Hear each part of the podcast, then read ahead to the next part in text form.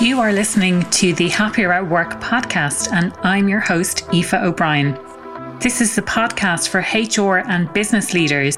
We talk about things like leadership, well-being at work, diversity and inclusion, and the future of work. I can tell you the millennials and the Gen Zs are very comfortable with disability because disability is now in the mainstream classroom and they can't understand why there's disability in their classroom and then they go into a workplace and there's no disability. It's just not diverse. Welcome to episode 53 of the Happier at Work podcast. My guest today is Clare Kennelly, who is the founder of Inclusive Cork and Inclusive World Training, who provide interactive and e learning courses for diversity and inclusion, specializing in disability business inclusion. Clare is a graduate of UCC, University College Cork, for those outside of Ireland, with a BA in Spanish and Sociology and a higher diploma in education. And she has worked for 30 years in varying teaching roles ELT, post primary, further, and third level education. Clare is vision impaired and is personally and professionally passionate about universal design and disability employment. We have an absolutely wonderful conversation. Clare has so much insight and so much wisdom to share. So I really hope you enjoy today's podcast. Welcome, Clare, to the Happier at Work podcast. I'm absolutely delighted to have you on as my guest today. As we were saying before we sort of came on air, we met last year, probably at one of the last events that was in person, uh, a, a, really great event for women. Uh, for International Women's Day, it might have been in uh, Facebook last year, and it was such. I think we. Um, I think we had connected already online, but it was so nice to put a face to the name and to actually meet you in person. um, and I'm so looking forward to our conversation today. Would you like to introduce yourself to listeners, tell them a little bit about your background and how you got into what you're doing? Uh, thank you, Aoife. And it's lovely to be here as well. And you're right, it's nearly a year since we were um, listening to Sinead Burke up at Facebook, and it was such a great um, meeting. Um, so, my name is Clare Kennelly, and I am the founder of Inclusive Cork, which is now becoming Inclusive World Training. And um, how did I get into this space? Um, I do disability awareness training, and I got into this because I'm vision impaired. And I've been a teacher for 30 years. And I suppose I had so many students over the years with varying disabilities. And when they went for work experience or looking for work, they always had more difficulty than people who didn't have disabilities. And um, I just felt there's this huge gap in understanding what disability is in society. And um, I wanted to come out and educate private industry. Um, but now it's becoming all organizations, not just private industry, community organizations, voluntary organizations, and public service are getting the training now as well around what disability is, disability awareness, and I suppose disability business inclusion is what I do. Great. Well, that seems like a really great place to start. Like, what is disability? What does that mean? And that's a really good question. What is disability? Um, Disability, according to the World Health Organization, is when a feature of your body doesn't interact with the society in which it is living. So, disability is actually an evolving concept. Just like many other of our of our protected characteristics, like gender. Gender is an evolving concept. So, what gender was 100 years ago it isn't today. And it's the same with disability. So I suppose from the head going right down through our body, um, starting at the head, starting at the top, it can be uh, neurodiversity, neurological, cognitive disability, intellectual disability, brain injury. Um, sensory, it can be blindness or deafness or vision impairment. Um, it can be any ongoing illness, any health um, issue. It can be something physical, something neurological. So it's a very, very broad concept. And I suppose I have kind of four areas why I know disability is still on the back foot in Ireland, but in society in general, is because when we talk about disability, the narrative around disability, Aoife, is still very tragic. You know, there's a lot of tragedy and sympathy. And, you know, until we change that narrative, we're going to be very much stuck.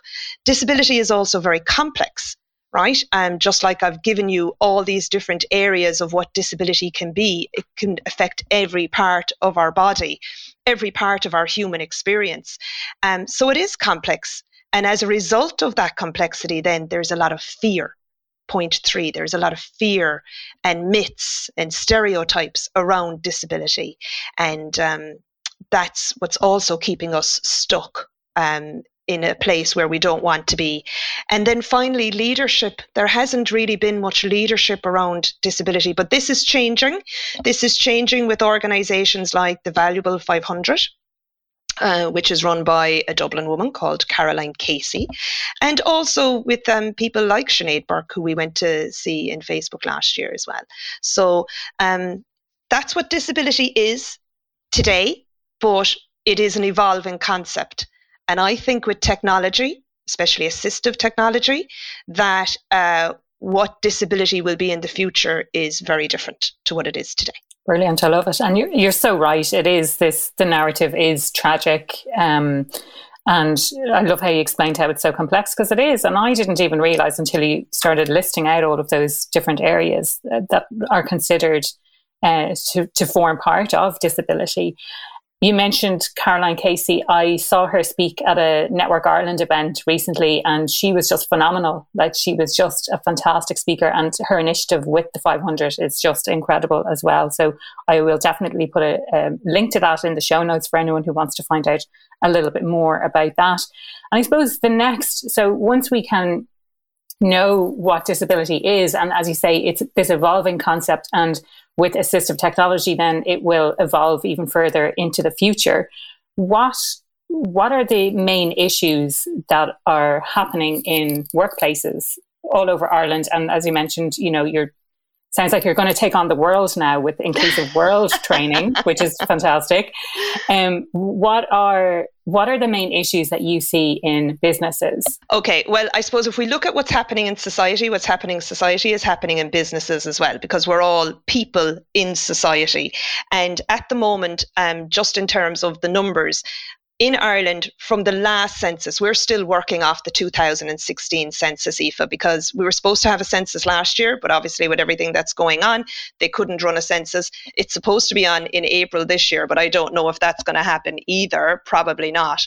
Um, so from the 2016 census, we know that one in seven people in Ireland have a disability. Now, the World Health Organization would say that's one in five people around the world. So that's 20% possibly of our population. So in Ireland, it's about 13.5% of our population. And in terms of those statistics, we know as well that a third of students with disabilities drop out of education right? They don't feel it's for them. Their needs aren't being met. A third of students between the ages of 15 and 19 drop out of education. And then when it comes to um, those who are educated, 50% you are less likely to get a job. As a graduate with a disability you're 50% more likely to be unemployed. All right? So those statistics are what is the issue at the workplace right? Um, so workplaces are missing out on a fantastic talent pool by by, I suppose, being stuck in this narrative or the complexity or the fear that they have around disability. So, I suppose what I'm doing in my organization, um, and I'll just explain why it's moved from Inclusive Cork to Inclusive World Training, Aoife, is because I'm vision impaired. So when i started my business i thought i don't i don't drive. And i thought look there's enough businesses in cork. I will train in cork around disability inclusion and will make cork a leader in inclusion. And i have some amazing organizations that i work with here in cork. And then covid hit and all my training had to go online. And I had organizations from all over the place asking me, could I do training? And I'm like, well, now that it's online, yes, I can because before I couldn't be traveling around um, because it's much more difficult on public transport to go somewhere for the day, do training. And sometimes the public transport doesn't bring you to the door of the place anyway. You might have to get a taxi to the train station, then the train, then another taxi or whatever to, to get to your location. So it just wasn't viable for me. Um, but now with the online training, I've changed to inclusive world training and I have um, an online course as well, an e learning course, as well as just being able to train on Zoom people all over the world um, around disability confidence, disability inclusion. So you were asking me what's happening um, specifically in the workplace. Well, I suppose a number that's very important for people to realize is that most disability is acquired. All right. So, disability, you can be born with a disability, you can inherit a disability, or you can acquire a disability during your lifetime. So, you can imagine workplace accidents like maybe in construction, um, falling off a wall, or um, and you might acquire a brain injury, or you're out on your motorbike and you come off your motorbike and you might acquire a spinal injury, right? Most people acquire their disabilities during their working age. So I think this is very important information for HR managers to know or for workplaces to know that um, 85% of the disability that is in the workplace is acquired, right? Um, between the ages of 18 and 65.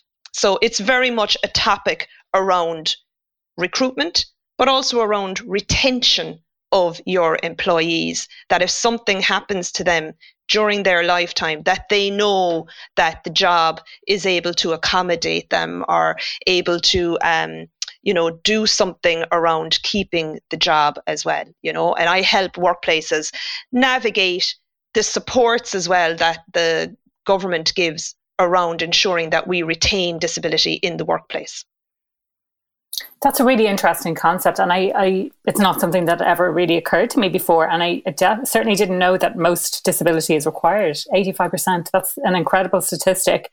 Um, I love this concept of recruitment and retention. And going back to something you said earlier, Clare, needs are not being met. Um, and that was in, specifically in relation to the students, but that ties in with the research that I did as part of my master's last year uh, in relation to retention and the importance of our needs being met at work. Can you talk a little bit more about that in relation to what you were talking about about the acquired disability in the workplace and how organizations can drive retention? Okay, well, acquired disability it can also happen it doesn't always have to be as a result of an accident it could be as a result of aging and i'll just even give my own example like I have a disability. It wasn't acquired, okay? It's a genetic issue. Um, I was diagnosed initially at, we'll say, 19, but it was a progressive disability. Like I was told my eyesight would deteriorate. Um, they didn't know how long I would have, like whether whether it would deteriorate a lot in five years or ten years or fifteen years. But um, I knew eventually I would lose most of my sight.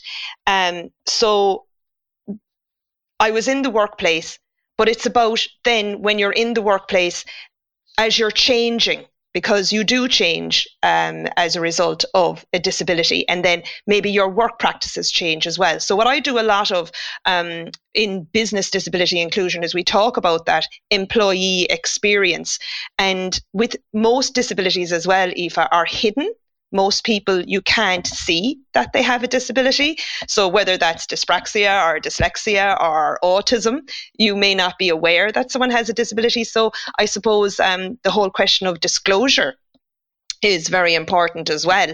When do you disclose? Obviously, then with something like um, more of a physical disability, if you're a wheelchair user, disclosure isn't an issue because um, it's very clear that you are um, disabled right? Um, so that conversation around disclosure is one of the biggest issues for people with hidden disabilities. And I get calls all the time from, I suppose, people who are new recruits, you know, finishing, you know, new graduates, going out to the workplace, and they're like, when do I tell the employer I have a disability? Right.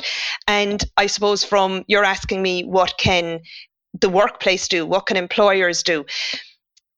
There's so much talk now about diversity and inclusion, but how can you show the world that you really are inclusive?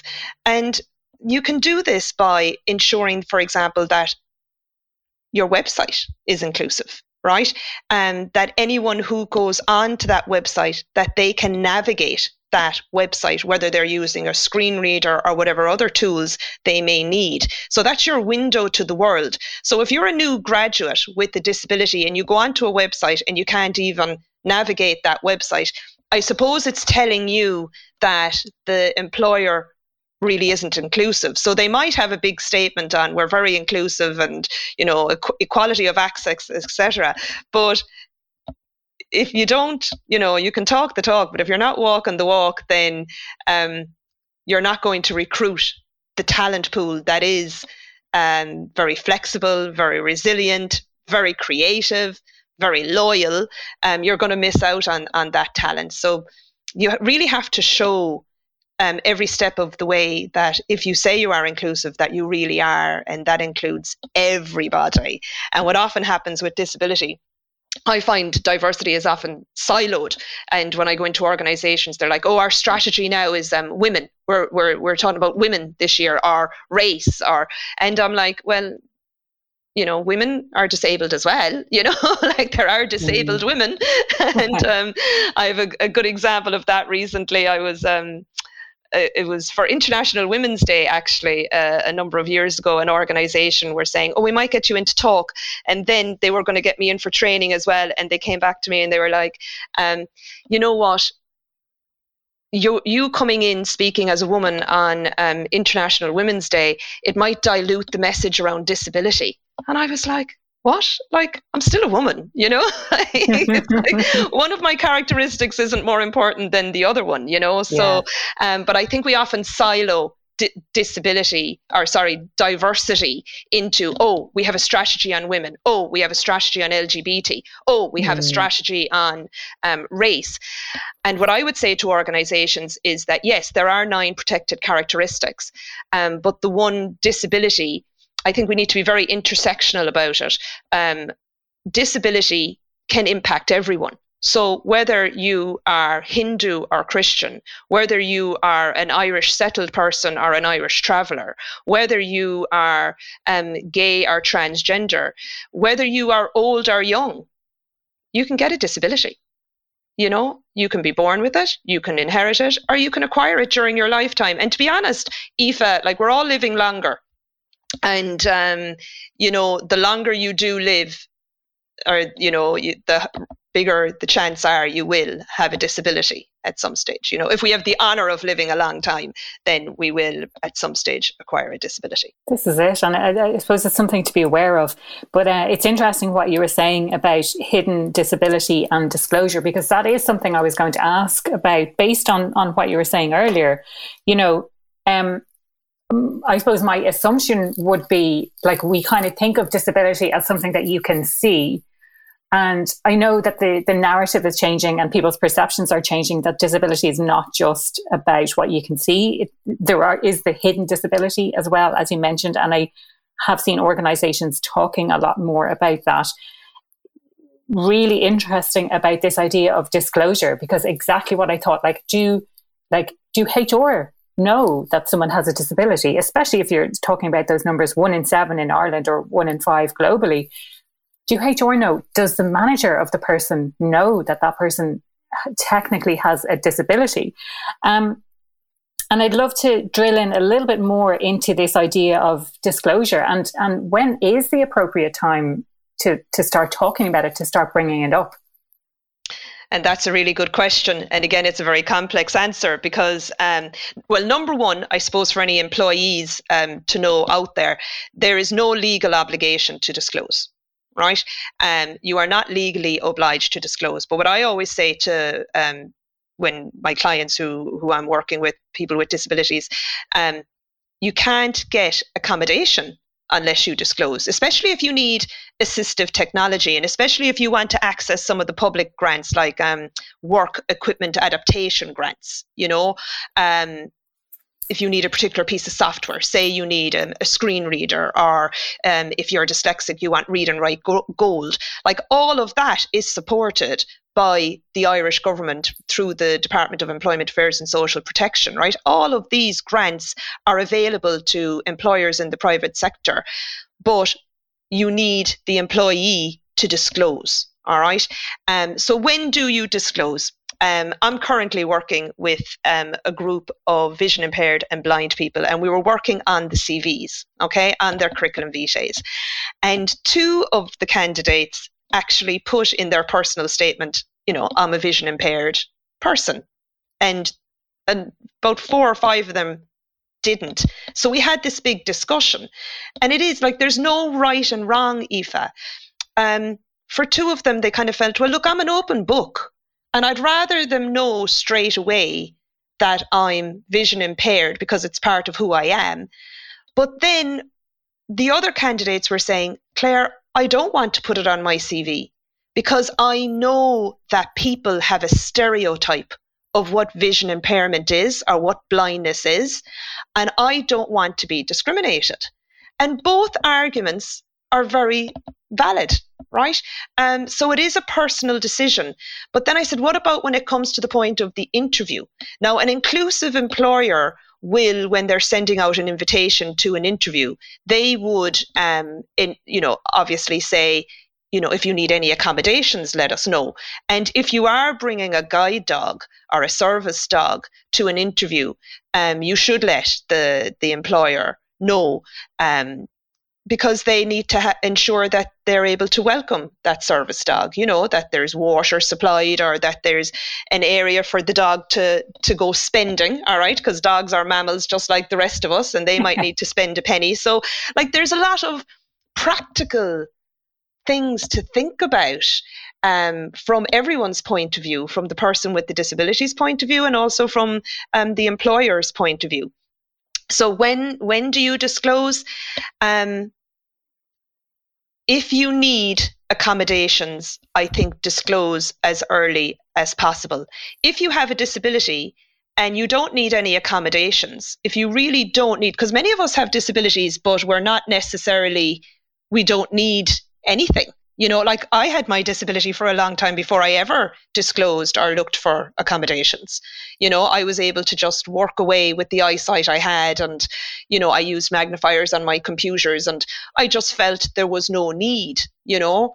Um, but when you start needing equipment, definitely have that conversation with your line manager, with your people manager and then sometimes they're just not ready for that conversation either. What i what the training that i do is called disability confidence training and it really is down to the very practicalities for line managers for people managers for hiring managers for hr saying this is what disability is you know and these are the practical implications you need to think about you know? It's not just oh it's all lovely and cuddly and warm and fuzzy. You know there's there's a lot to um, take into consideration as well for both parties. Yeah, I think we definitely, and and you're so right in saying that people talk about diversity and inclusion. It's really high on the agenda, but maybe they don't know the full extent of, of what that actually means.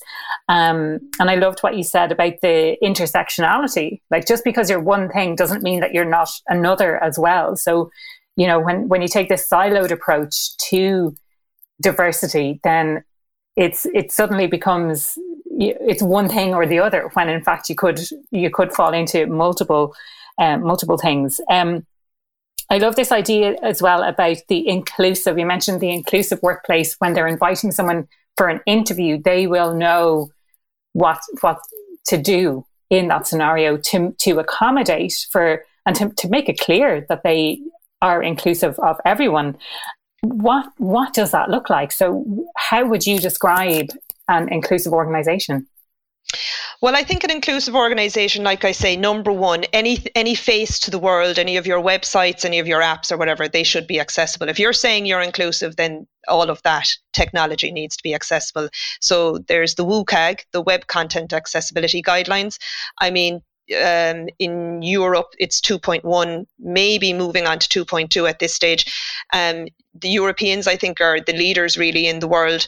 Um, so, um, in terms of that, so if you have any apps or websites or any material online, it should be accessible. If you're saying you're inclusive, then all of that, like what I call like UX, you know, your um, user accessibility, um, can everyone use it? You know, um, so that's really important, and that says an awful lot about an organisation as well. To us people with disabilities, we know when we go on um, whether it's um, whether it's even been thought about, you know, whether the mm. neurodiversity um, and the vision impairment or um, people, um, deaf people who might have needs as well on the website, that it's it's it's considered, you know, that it's been considered. Then you ask, kind of, I suppose, if you are advertising, that it's very clear in your advertisement that um, you are an equal opportunities um, employer. But can you show that, Aoife? You know, a lot of people like just put that in. We're equal opportunities, but can you show that? Like, I mean, you can't be what you can't see. And I suppose, like, like even that impacted me for so long. I, I didn't know any vision impaired or blind people who were leading organizations or who were principals of schools. You know, like I was the only vision impaired person in my staff room. You know, like and it was kind of unusual. And I suppose um, for organizations, your customer base is very diverse, right? Your yeah. customer base, probably 20% of your customers, if you're a global organization, are disabled. And if you're going into the aging market, what we call the longevity economy, they, that, that number will grow, you know, depending on what your products or services are. But does your employee, do your employees reflect your customers? You know, do you employ the people that you serve? as well. Um, so there's a big conversation to be had around that. And I suppose I often felt, you know, um, the classroom is a very diverse classroom, but does the staff room reflect the classroom? You know, um, yeah. and I think it's changing um, as Ireland changes. We're much more multicultural. Um, you know, what is it like? We've got um, is it half a million people in Ireland now who are non nationals from different countries, from over 200 different countries. So, you know, that Ireland has changed so much. Um, in the last 10 15 years you know and um, workplaces are changing as well but it's the workplace reflecting the society. Or do you only hire a certain type of person? You know this this unconscious bias the the uh, mini me syndrome you know the affinity bias that you hire people like yourself as opposed to like we know all the research, the business case for diversity, um, the McKinsey reports, the Ernst and Young reports, the Accenture reports, they all show that a diverse organization is a more successful organization in so many ways. Uh, so it has Absolutely. like the business case has already been made for it.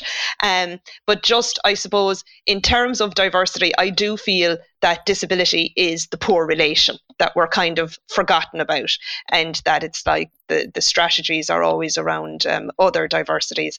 And like you said, the intersectional thing, um, Aoife like yes i'm vision impaired but it's not my only identity. I, I identify as a woman.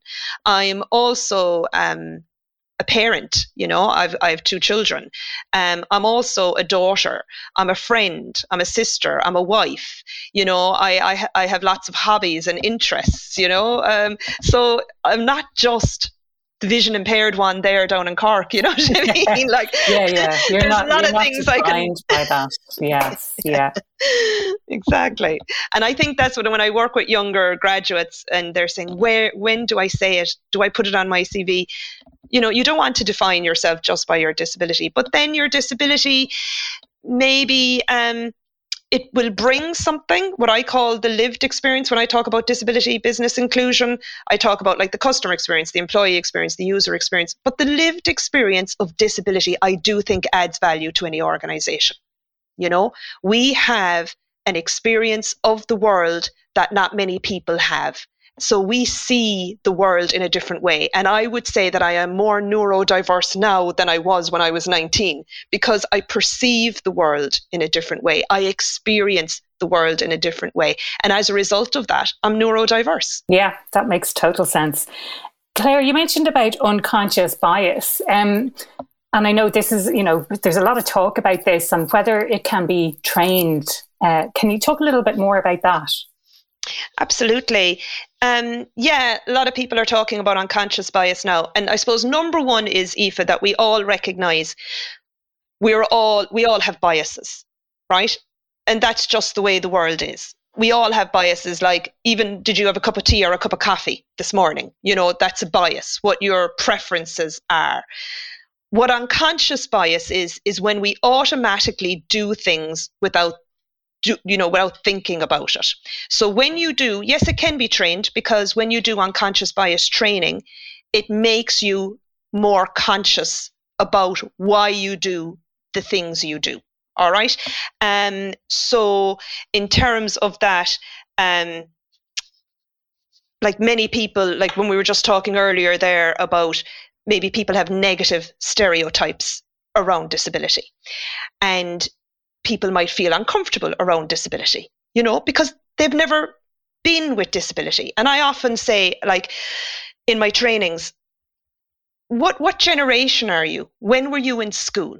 Okay, because I can see the difference because I have two young people in my house, right? A 16 year old and a 13 year old. And they laugh at me that I'm running a business on inclusion because they're like, Mum, like that's just a no brainer, right? But I'm like, well, when I was growing up, I'm Generation X, okay? And the generation above me are the baby boomers, and the generation above that are the silent generation. Okay. So we'll just say if you're running a business and you're from the silent generation, or baby boomers, or my generation, Generation X, you were probably in school in Ireland when disability was segregated. Okay. I don't believe you were in school with children who were wheelchair users or who were blind or who were deaf because they were all in special schools. So you never really met disability unless it was in your own home, unless you had a parent with a disability or a sibling with a disability or a neighbor with a disability. It wasn't in your mainstream school. So, what I often say to people is if you're feeling discomfort around disability, that's okay. Acknowledge that. But let's move beyond that because I can tell you the millennials and the Gen Zs are very comfortable with disability because disability is now in the mainstream classroom and they can't understand why there's disability in their classroom and then they go into a workplace and there's no disability. They, they, it's just it's it's just not diverse. It's not as you know any public school our college has so much diversity and then you go into certain organizations and they have none right it's just like um, so we all have unconscious bias like i grew up when i was identified um, you know with a vision impairment i didn't want it Aoife. I was furious. I was angry. I was sad. I didn't want that identity. I was like, I did not ask for this. I don't want to be disabled. And, um, but I realized that that identity that I imagined was one that society was putting on me. It was a stereotype that I had in my own head. I had my own unconscious bias about vision impairment. It took me a long time to be very comfortable one with the disability and two with how people react to that disability as well you know? Um, what i refer to as some people call them maybe microaggressions but i like to call them um, micro inequities. People don't know how to behave around it either. Like i often get because i don't use a cane a white cane or I don't use um, a dog um, at the moment, a service dog. I may in the future, but presently I don't. So when I say to people sometimes um, I'm vision impaired, they go, You don't look blind at all. yeah, yeah. Like, well, what does that look like? You know? And I'm nearly used to that question now, but it's it's not a very nice question to have to deal with, you know, or mm. um, I know, and it's happened to, I work, as I say, a lot with um, other people with vision impairments, young people with vision impairments, and we get eye tested all the time. You know, like pe- when you say you're vision impaired, people go, Can you see me now? And can you see can you see your man across the road? Like okay, yeah, that's a yeah. micro inequity. Like nobody needs to go into a workplace and to deal with that. Mm. Um, you want to be, you know, look, I'm vision impaired. This is the equipment I use. But after that, you know, I'm the same as you. I'm the same as you. I, I love Netflix as well, you know. Like the, the COVID situation now is impacting me the same as it is you, you know. Yeah. So does that make yeah. sense, Aoife? It makes total sense, Clare. And so interesting what you were saying. I'm Gen X as well. And yeah, you know, definitely we were not exposed to disability in the same way. And I didn't, I suppose I didn't even know or appreciate that, that the younger generations have had much more exposure to that. I'd love to explore, and maybe this kind of takes us a little bit full circle around this idea that those, those generations are entering the workforce, but they're not getting exposure to that same level of disability. Like, what what happened there? Is this just you know, is this the discrimination? Is this the, the, the, unconscious bias that we have that we're not hiring people with disabilities, or, or what's actually going on there? No, we're not hiring people with disabilities. I mean, um, 50% of graduates with disabilities are unemployed. And if you are vision impaired or blind, you're 60% more likely um, to be unemployed, right? So, um, blindness is definitely um, uh, much more difficult to get into the workplace. What's going on? Okay, you have HR people listening, have you? Um, I think a lot of the recruitment um, techniques that people use straight away puts obstacles in the way. Um, you know, these kind of psychometric tests are um, the assessments that are being used. Yeah. Say, for example, um, if you're neurodiverse or perhaps you're um, uh, vision impaired, they just may not work, you know, like, and what I hear a lot is that you're offered extra time you know, look, you'll we'll give you another half an hour. You're disabled. You get extra time. But sure, no amount of extra time is going to um, help you see patterns, you know, that you can't see if you just your eyes just can't see them. So I think the way we test people and expect them to behave, we we have you know our machine learnings, our AI, the assisted, uh, the um, artificial intelligences, the way they're set up they all have their biases are already in there because maybe they've been built by an able-bodied person who can see you know uh, like it's it's just endemic really from the very beginning to the very end. So um, we're not recruiting because people are knocked at the very first obstacle um, around disability. So i do think with disability um, every university and every institute of technology has what they call a DSS, a disability support for students. And um, I know a lot of organizations now, some very inclusive employers, big organizations who want to be inclusive and they want that neurodiversity. They want that creative perspective, flexible um, talent in their organization. They um, liaise directly with the DSS. They, um, you know, offer mentorships. They offer um, internships directly into the DSS, so that the students are coming in through a different pipeline as well. Mm. But if you want your own um, pipeline, your own um, recruitment to be more inclusive, then yeah, you have to look at every step of the way from um, your advertisement and that your advertisement isn't advertising everything plus the the, the kitchen sh- sink. Um, I was hoping to go for a job recently. It was for um, say in, an inclusive position, um, but then it said driving was n- necessary. I didn't even apply, you know. Um, mm. But I wonder now, was driving really necessary? Because with COVID, everything is online.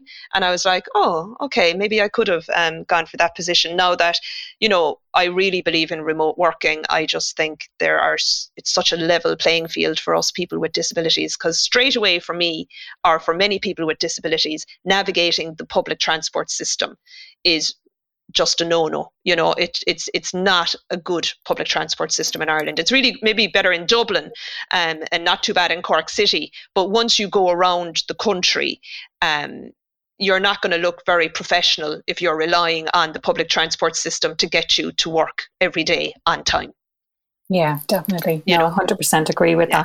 that. Um, just a kind of a, a, point on the job ads that you were talking about. Like, I totally agree that the way that they're done, in my view, anyway, is is not inclusive. And this ties in with what we were talking about earlier in relation to the importance of diversity in a workplace and getting all of that diverse thinking and not hiring people who look like me, who speak like me, who think like me. For me, the crucial thing in job ads is about finding an alignment of values. So making sure that the people who you employ have an alignment of the values and a diversity of thought. And I think there there has to be a way to test people's thinking in terms of solving problems, in terms of the types of ideas that they come up with, and would they be different to the types of ideas that you come up with? Because I think it's important to get that diversity of um, diversity of thinking and, and, diversity of problem solving. Um, and that ties in as well, Clare, with what you mentioned about someone designed this psychometric system or whatever it might be. Someone, someone designed a test to test people, but actually that person was, was, didn't have any disabilities and therefore they didn't even think about the impact that that might have on someone who does have a disability. And like you say, they kind of fall at the first hurdle. Mm. Absolutely. Yeah. And so, uh, because this is all back to your question around what is unconscious bias, and there's bias in everything. And uh, we can't not live in a world that isn't biased. There's going to be bias. But I suppose what we need to recognize is that bias can be positive or negative, and what we want to avoid is more of the negative um, bias, the stereotyping, the putting someone in a box, the labeling, or you know, like when I'm doing um, training when around um, disability and disability business inclusion, what I often say to the candidates is, you know, I have five principles. Number one is take your time when it's disability. No one expects a HR manager, a recruitment manager, a people manager. No one expects you to be a medical expert, right? I go to my ophthalmologist once a year. He's my medical expert. He lets me know what's going on in my eyes. But like if I'm if I'm working in an organization and I'm working with um, disability, I'll, I might take a bit of time with the person. What are your needs? Like, what do I need to do to ensure that you feel you belong and that you can be successful while you're with us in this organization you know? Whether you're working there whether it's just work experience or it's an internship or whether it is actually a, a permanent position right? So give it time um, to get to know what the what the person's needs are. And sometimes the solutions can be very simple you know like number two is be flexible. Sometimes it's around flexibility. And i was listening to one of your other podcasts around like the five hour day you know or um, you've done um, you've done podcasts on you know the hybrid um, remote working and people some there might be two days in the office but three days at home now. And like all of that the remote working is going to grow. And i think when it comes to disability being flexible is fantastic. Like i find like you can't see my office now. And um, but if you saw how i work at my desk like i have my laptop but i have it linked to a really big screen right? So I have lots of real estate to see things. So I can make, I can use the magnifier and make it as big as I need to. And I also have um, lots of equipment, lots of software that if I want something to read back to me, I can. And even in Microsoft, you have the dictate function in Word. You know, if I just want to dictate um, uh, an email and then copy and paste it, and I can do that as well. Or I can dictate on my phone as well, uh, an email. But then I have a piece of machinery which is like a big screen reader. And if I get a letter, because a lot of stuff still comes in print, it doesn't come in um, in electronic format so i can't put it all on my um, you know just use my magnifier on my computer. What I have is um, a big machine that literally will read a letter for me. So I can put it in under and um, make it large and read that. So having all the equipment and being flexible around how people work, that makes a huge difference as well. The number three point that I always say to people is don't assume, all right? When I work with people with vision impairments, we all have different vision impairments.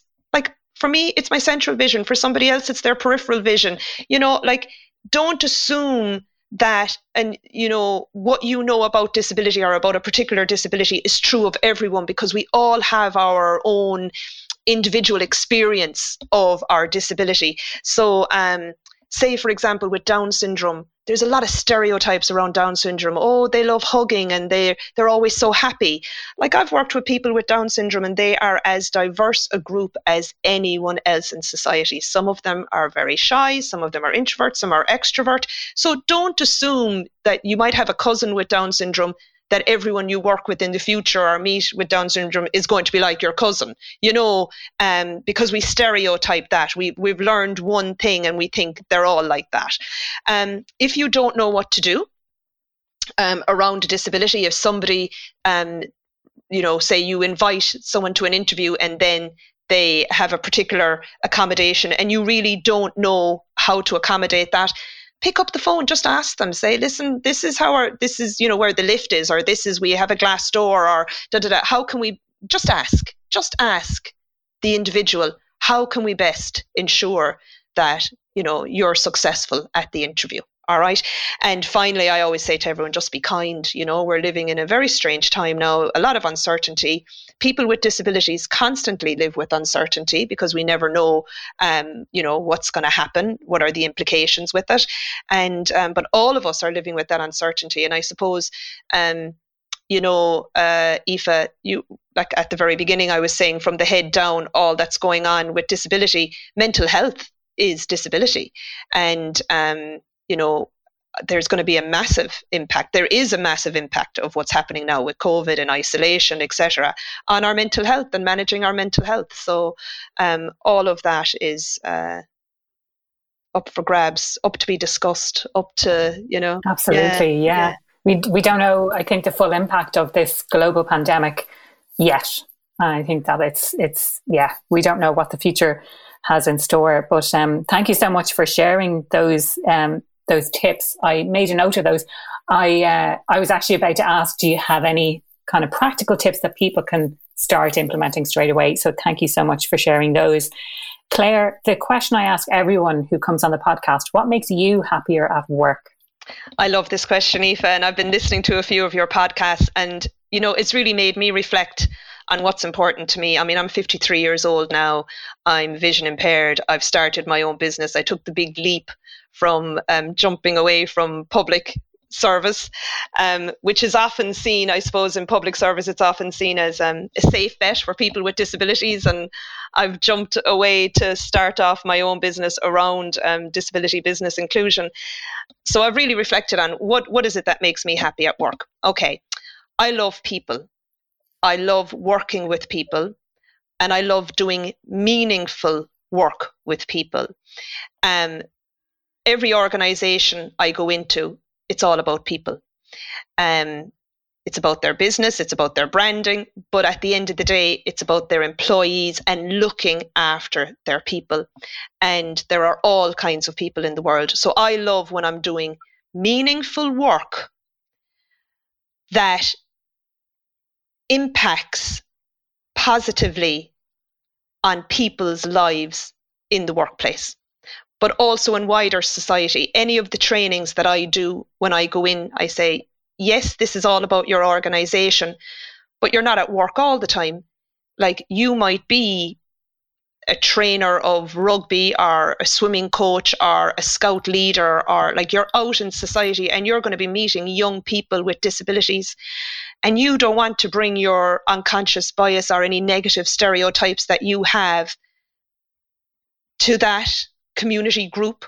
So, whatever you learn here that your organization is paying for the training around unconscious bias and disability business inclusion or disability inclusion in general, bring it everywhere. Bring it, bring it to the soccer pitch. Bring it everywhere, and um, have a positive impact on young people with disabilities because it's a tough road traveling life with a disability and i meet a lot of very young people um, with disabilities and they have a lot of obstacles to navigate things don't come as easy so when i do work that i know will trickle down and impact meaningfully on somebody else um, that means that makes me happier at work, Aoife Yes. yeah, it's such a nice way to put it, Clare. Such a nice way. And if people want to reach out and if they want to connect with you, what is the best way to do that? Um, many ways. I suppose please connect with me on LinkedIn. Um, I, you know, will sh- do share a lot of stuff on LinkedIn, so um, that's easy. Clare Kennelly. I also have a website which is inclusivecork.ie. I also have an online training, an e-learning platform. It's called Inclusive World Training, and I suppose my email is Clare, Clare like the county, C L A R E, Clare at inclusivecork.ie. And I'd be delighted to help any individuals or organisations around um, disability inclusion. You know, it's my passion. Brilliant. Thank you so much for your time today, Clare. I really enjoyed our chat. Oh, so did I, Aoife. Thank you so much. That was Clare Kennelly of Inclusive Cork and Inclusive World Training. And I want to just wrap up some of the key points that she made. We started off talking about or answering the key question what is disability? And she talked about it being an evolving characteristic, and it includes things like neurodiversity, blindness, deafness, and it can be associated with mental health issues as well. It can be physical or neurological. And often the narrative is one of tragedy and it can be quite complex as well. But there's this fear and myths, and they're keeping us stuck in this situation that we're in. She quoted some really interesting statistics. So, one in seven people in Ireland have a disability, and one in five globally. I thought that was quite an interesting number and much higher, certainly, than I thought as well. She said quite often needs are not being met of people who have disabilities, and one third of students with disabilities drop out of university and school. Most disability is acquired. We spoke as well about the that most disabilities are hidden. You can't actually see them. And then it becomes up to the person themselves whether or not they disclose it and at what point they disclose that they have a disability as well.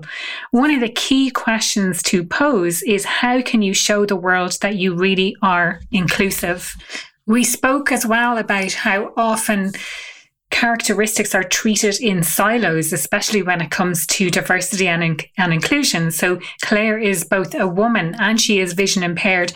And, you know, she's not one or the other which relates to the intersectionality of diversity. There are a lot of stereotypes associated with disability, and people don't want to be discriminated against. Another important question to ask ourselves is Do your employees reflect your customers? So, the people who you employ, are they reflective of the people who you serve? We touched on as well this concept of what does disability actually look like? And when she tells people that she's vision impaired, people say to her, well, you don't look blind. You know, what does blind actually look like? So finally, Clare has Clare mentioned that remote working essentially has leveled the playing field for people with disabilities as well. And she shared a four-step approach that you can take to implement in your organization. First one is to take your time. So really get clear on what it is that you are trying to achieve when it comes to diversity and inclusion. Number two is to provide a level of flexibility for people to be able to work around, whether that is location wise. Obviously, most of us are working from home at the moment. It could be around time. Number three, then, is don't assume. So don't assume that you know what's going on for someone if you haven't spoken to them. Don't assume that you know what they're like because you have a stereotyped idea in your head. And then number four is be kind. And I think that goes for a lot of areas in life. You know, just be kind. That wraps up another episode of the Happier at Work podcast. As always, I love to hear your feedback and your interaction. What did you think of the podcast? What have you encountered? What changes can you make in your organization going forward? You can access the podcast through my website, happieratwork.ie, and you will also be able to receive the podcast straight into your inbox from clicking and signing up to the form there. If there's someone else who you think would benefit from listening to the podcast, please hit the share button and share it with them now. Thank you for listening to this episode of the Happier at Work podcast. I'm delighted to have you here. If you enjoyed this podcast, I'd love if you could rate or review the podcast or share it with a friend. You'll find me on the website happieratwork.ie.